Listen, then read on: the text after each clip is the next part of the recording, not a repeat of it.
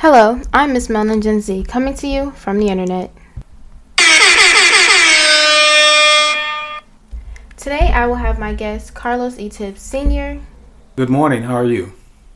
Tell us about his novel, Miles to Go. Here's a brief summary of his novel. The family patriarch, Jacob Franklin Miles, is a, is a farmer, rancher, and trainer of golden retrievers, and has lived in Hopskip, Georgia for most of his life happily. He raises a family of five with his childhood sweetheart, Dorothy Rosetta Miles. Circumstances beyond the Miles' family control have forced them to leave their hometown. Fearing for their children's safety, Jacob and Dorothy, aka Dottie, move their family to the Windy City. Being as this is part fish out of water story, some of the family have a harder time adjusting to the big city life. Can activist and eldest son, Jacob Jr., survive without his precious Molly Beth, his forbidden lover from the other side of the tracks? Will Jacob's daughter, Josie, forgive him for forbidding her marriage to smooth talking Mac Hodges? Can the deacon forgive himself for his own actions necessitating the hasty move north? Will their familiar bond be broken adjusting to the challenges of life in the big city? With the burgeoning civil rights movement as a backdrop and many of his family at odds with his decision, Jacob Franklin Miles truly believes his decision is the right move for his family. He soon discovers, however, that his precious cargo has many, many miles to go. So, to start off our interview, inquiring minds would like to know who are the inspirations behind your characters? Well, first, thank you for having me. To answer your question, most of my characters are based on people I know. For example, the father, Jacob Franklin Miles, is based on my own father in law, Mr. Haskell Miles, who, after an altercation with the son of the man whom he sharecropped for back in the 50s, decided to move north. Both of the daughters are based on my wife, and many of the characters are based on people I grew up with and other members of my own family. I think that's really cool that you decided to base some characters off of your family and you know tell a story from there. So our next question is, why do you split up all of your chapters versus telling one big story? Well, I split my chapters for the sake of character development. You'll notice in the book that the first six chapters uh, six or seven chapters are devoted to the main characters. Each character has a chapter, which as a, um, which basically develops their personalities and their characteristics.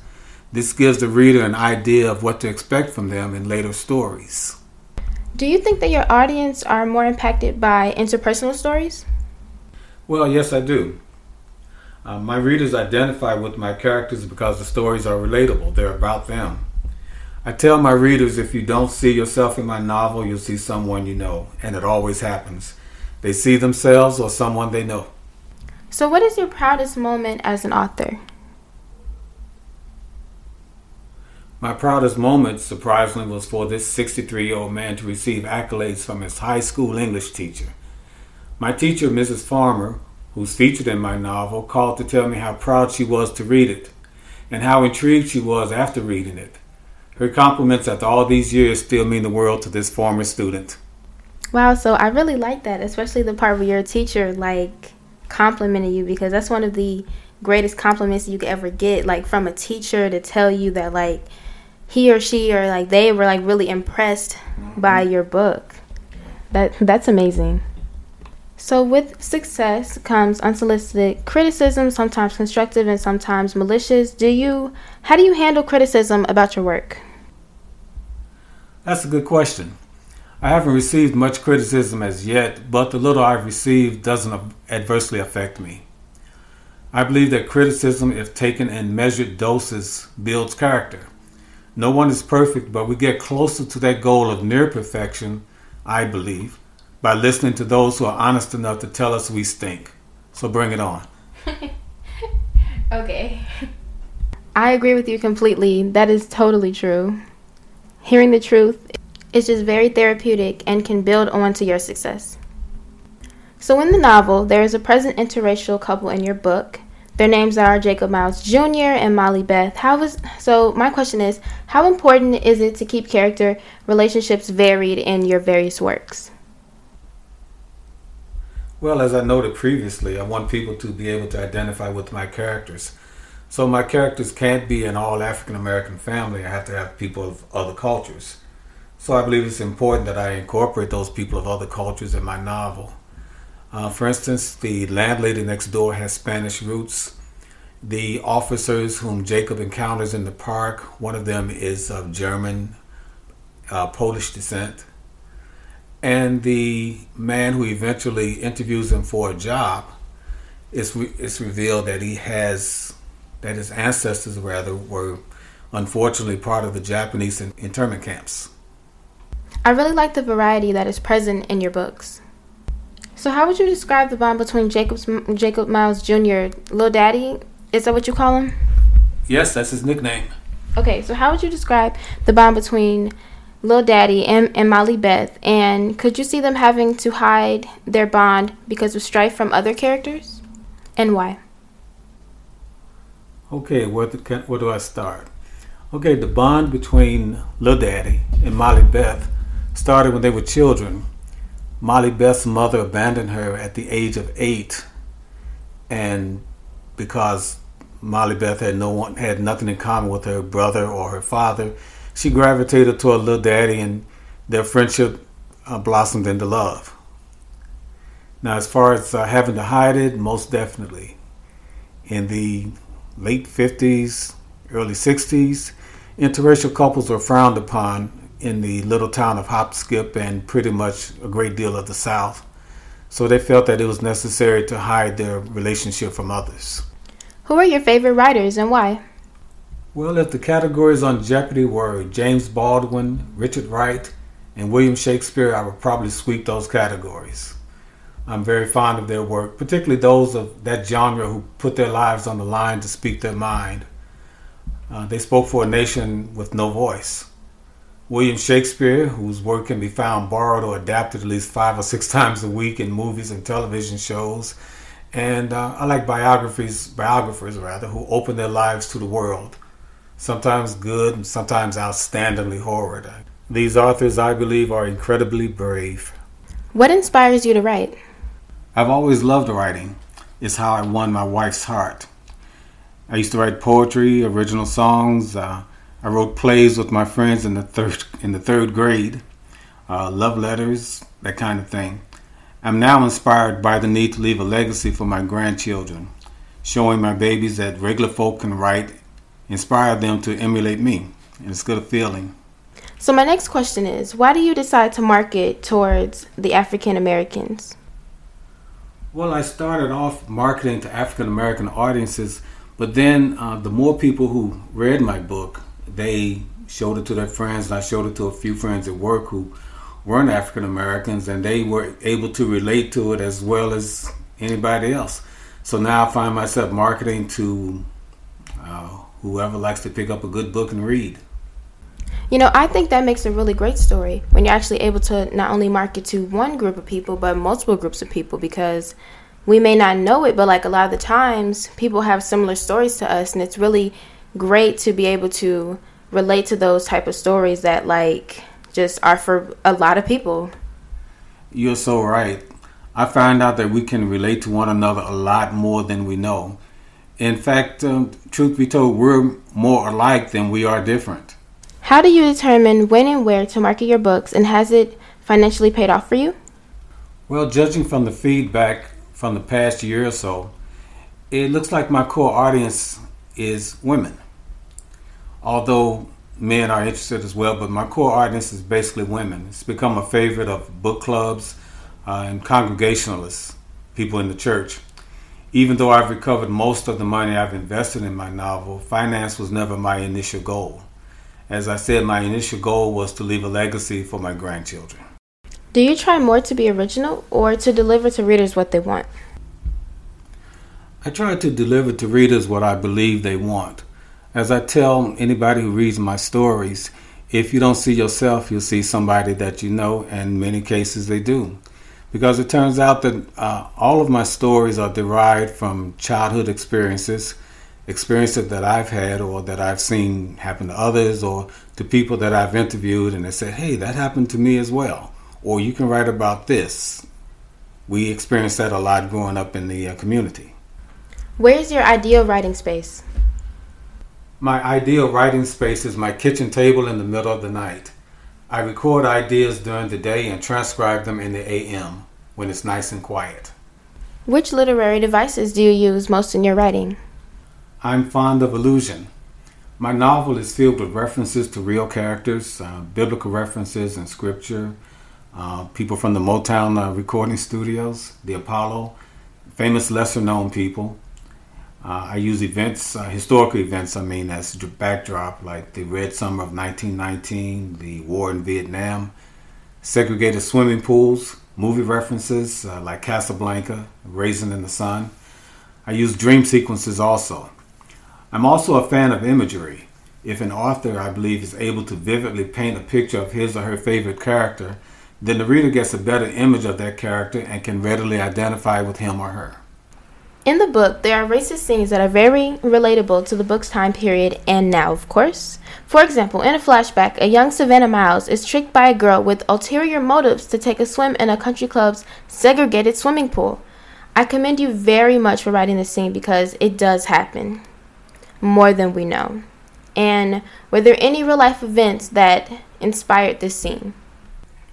Well, not me personally, but I have had friends to uh, whom this has happened.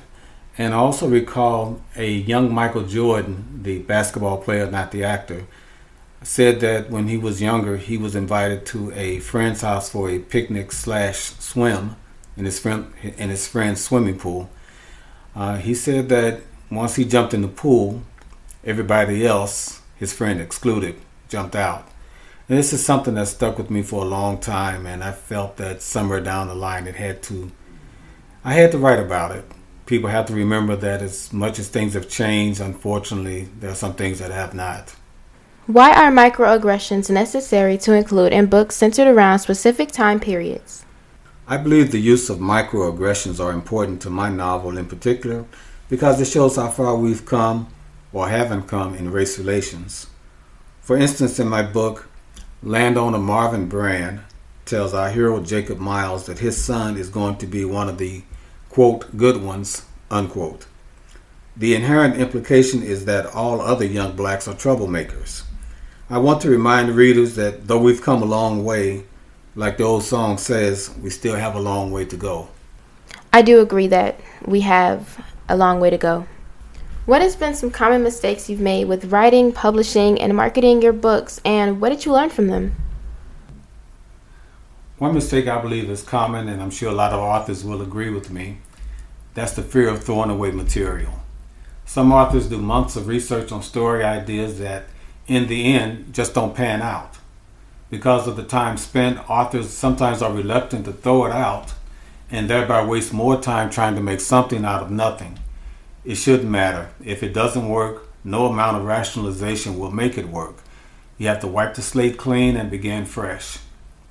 Now, in my quest to place my novel amongst book clubs and stores and schools, I tend to expect everyone to love my book and jump on the bandwagon as soon as they're notified of my novel. If they didn't, I made the mistake of moving on to the next person, believing that the previous person no longer deserved my time. I soon learned that marketing is a process. It could take months, could take years before that person that you contact is in- interested. So stay with it and don't be too proud to make that call, even if it's a second, third, or fourth time. There's a negative connotation in the writer's market that self published books are not as good as traditionally published books. What are your thoughts about that? Uh, my thoughts on self published books. Okay, I have a friend on the job who wrote a book approximately seven, eight years ago. He never thought that self publishing was the way to go either. Now, he also has a scrapbook filled with rejection letters from those traditional publishing houses. He was of the mind that if a book isn't reviewed and approved by traditional publishing houses, whether they're accepted or not, then the books aren't worth reading. My take on it if you trust yourself and your work, it's worth paying to get it out there and let the world review it for you. How has your work advanced readership in your community? My community is the church. Those who read my book always see themselves or someone they know. They see events or experiences that they have gone through, or they know someone who has lived that life. My English teacher, I mentioned her before, Mrs. Farmer, told me that the best writers always have readers scrambling for something that's uh, a lot similar, and I hope I've done that. My novel has always also given people the opportunity to say to younger folks, See, I told you that's how it was. And that's a great feeling. Nice, nice. Thank you for sharing. Who are your favorite side characters in your novel? That would have to be Brittany Abernathy and Bobby Matthews. Brittany Abernathy is a good friend of Josie's. They've known, known one another for years. And Bobby Matthews is the new boy in town whose father buys the general store. Bobby is white, Brittany is black. They fall in love, and unfortunately, they have to keep that a secret. Only a few people know. I delve more into this uh, romance and how they met in my next novel, which should be out around the fall of 2021. Take a look. So, everyone, keep an eye out for book two in fall of 2021. What is the name of the last book that you've read? The last book I read was To Be Loved by Berry Gordy. I love reading musical biographies, uh, Temptations, Diana Ross, Smokey, Johnny Cash. It's unbelievable the backstage stories of these men and women. Okay, so now to get back to the novel. Does Dottie's dislike of the family's landlord, Mrs. Flores, portray generational ideas of colorism? Good question. And it does. Slaves of a lighter hue were often told by their slave master that they were better than their darker sisters. This was a way of keeping them in line. Decades later, Dottie was victimized by a church member who believed in that same nonsense. Although my novel takes place in 1962, this particular story still echoes today and is meant to portray how even today racism within the race still exists. So there's another character in the book that is the father of Jacob Jr.'s girlfriend and he basically asks Jacob Jr. to look after his daughter, you know, because she's going to the same school as him and he just wants him to look after his daughter around a lot of other black people. So, I guess my question is what about Marvin Brand's generational ideas in his well, through his interactions with Jacob Jr.? Ah, Marvin Brand, one of my more complex characters. Marvin Brand is a clueless idiot. Unfortunately, he is a dangerous idiot. The world is changing around him. He thinks he's aware, but he's not. Why else would he ask one black teen to snitch on another for him? I would say that in a nutshell, Marvin Brand is all for change as long as he's not affected being the elitist he is, and the races still remain in their own particular lanes. Yeah, I agree with you. He totally is a complex character. And don't we just love complex characters and literature? So there's another great character in this book. Her name is Josie, and I have a question about her. Do you think that Josie should have dropped a promising career for her boyfriend Mac? Why or why not? Ah, the path not taken. Had Josie dropped her career just to be with Mac, I'm sure that she would forever have looked back and wonder about what could have been. So, no, I don't think she should have dropped, especially for somebody like Mac Hodges. Would you like to give a few examples of how Mac has been toxic throughout the book? Well, without giving away too much of it, we do discover later in the story that Mac hasn't been very loyal to Josie. Also, we find out that Mac has been making his money in a very unscrupulous fashion. And I'll leave it at that. Okay, so thank you for coming today. And that leads us to our last question Why should readers choose one of your books? Well, I think book lovers should read my book because it tells great stories. Stories that reach us all. People my age see themselves in all my stories.